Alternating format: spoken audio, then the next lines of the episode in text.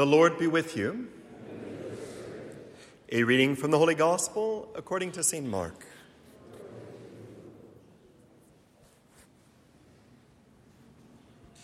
One of the scribes came up to Jesus and put a question to him Which is the first of all the commandments?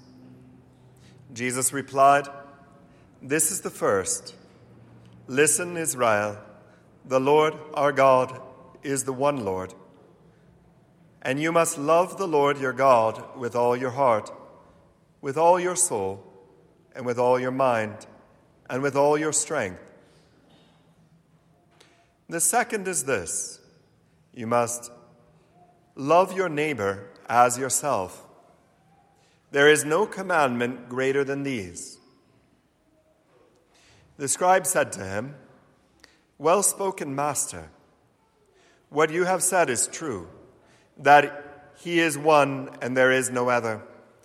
To love with all your heart, with all your understanding and strength, and to love your neighbor as yourself. This is far more important than any holocaust or sacrifice. Jesus, seeing how wisely he had, respond, he had spoken, said, You are not far from the kingdom of God. And after that, no one dared to question him anymore. The Gospel of the Lord.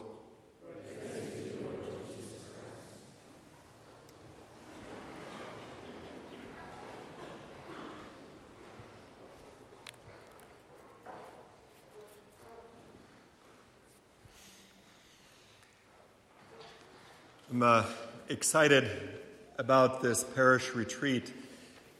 I was expecting maybe about 50 people to sign up and we're right now probably about 230. So it's like, wow, great. That's wonderful.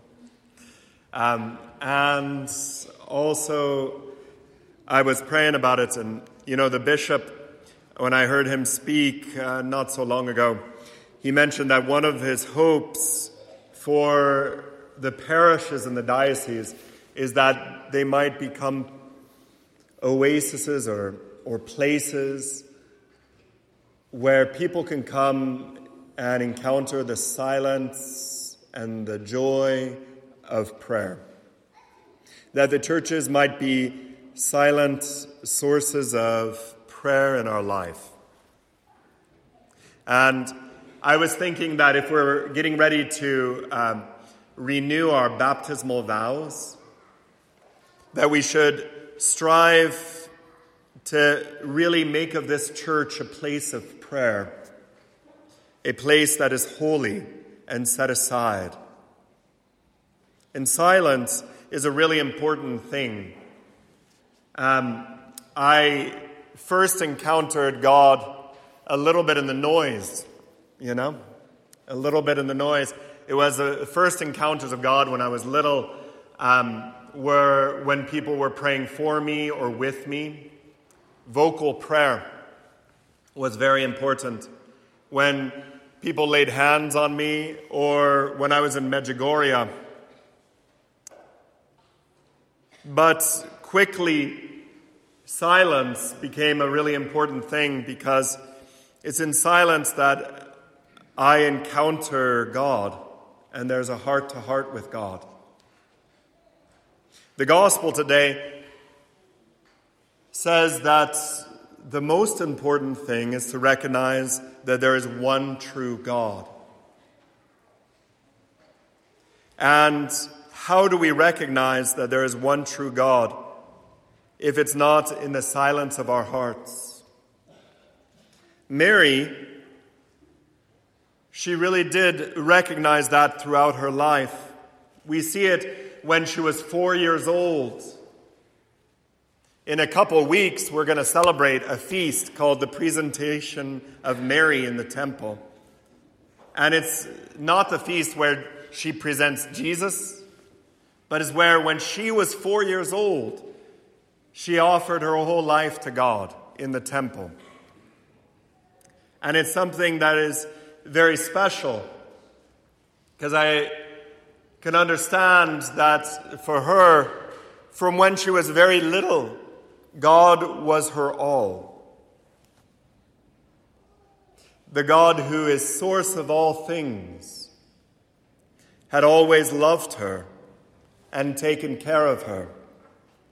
And so she, in response, she offered all that she is. She offered her whole life to God. And that's why she made a vow of virginity. And so the scriptures would be fulfilled in Isaiah when it said that a virgin will bear a son, will bear a child. And as she grew older, I believe it was when she was about 15, the one true, unique God, he sent his angel to her and spoke to her. And because her whole heart was reserved for God, because everything that she was was for him already, she had already consecrated everything to God. Her heart was like a blank slate, and she wanted to let God write his story upon her soul. And so, immediately impressed by the angel that had appeared before her, she says to him, How can it be, for I know not man, or how can it be, for I am a virgin? Because she knew that vow she had made when she was little. And the angel explained to her that it will be God that will come down upon her. And so the birth will be miraculous. And she, living of this first and foremost commandment, she says to God, Fiat mihi secundum voluntum tuum. Let it be done unto me according to thy word, Lord. Let it be done unto me according to thy word. And we see in Mary's heart that there was no pride. It wasn't, I will write my own story or I will control God's pen. It was, Lord, I will let you write your story upon my soul, upon my life. And we see in Mary a great model there, for we are all called to that. We are all called to allow God to write his story full of love, full of meaning upon our hearts. And the second thing she did the angel is going to tell her about her cousin Elizabeth.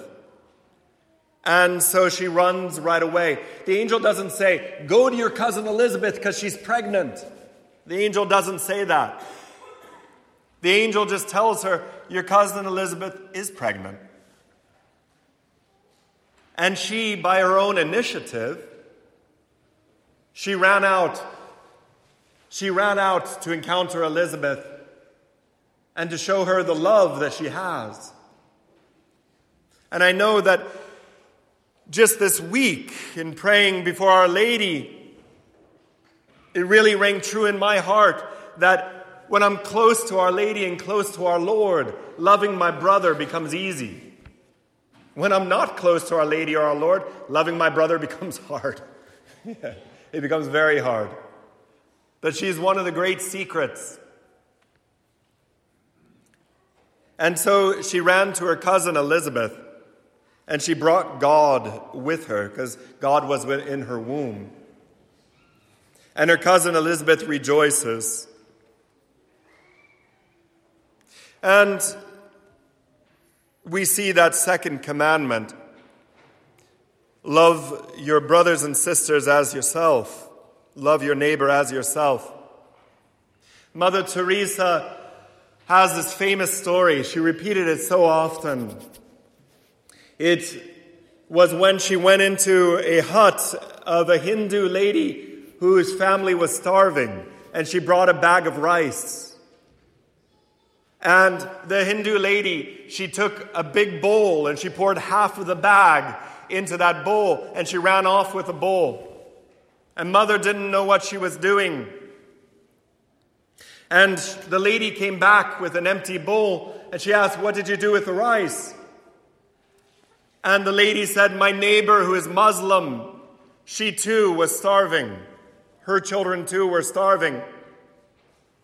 And mother, she said, You know, I wasn't surprised that she was generous because people are good.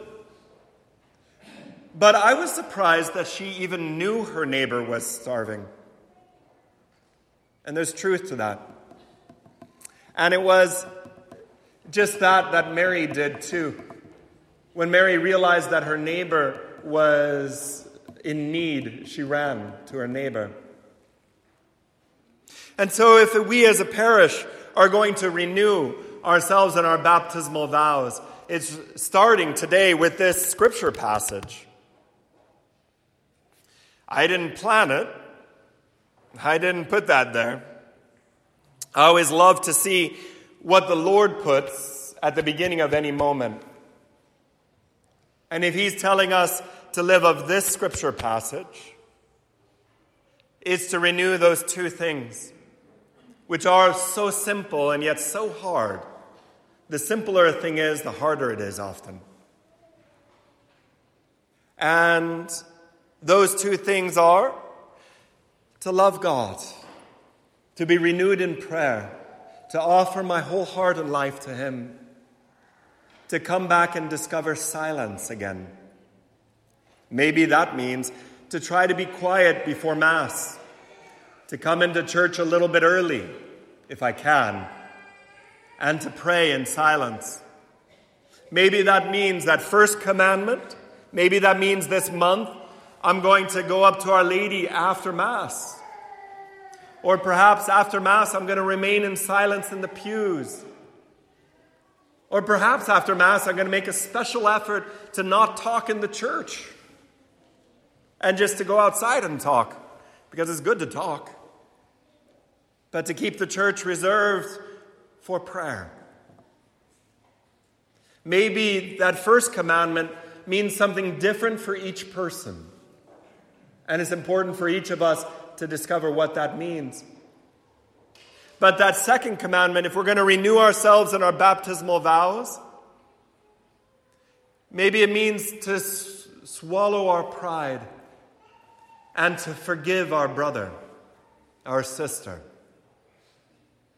to let go and not just forget, forgive rather, but also to forget this month.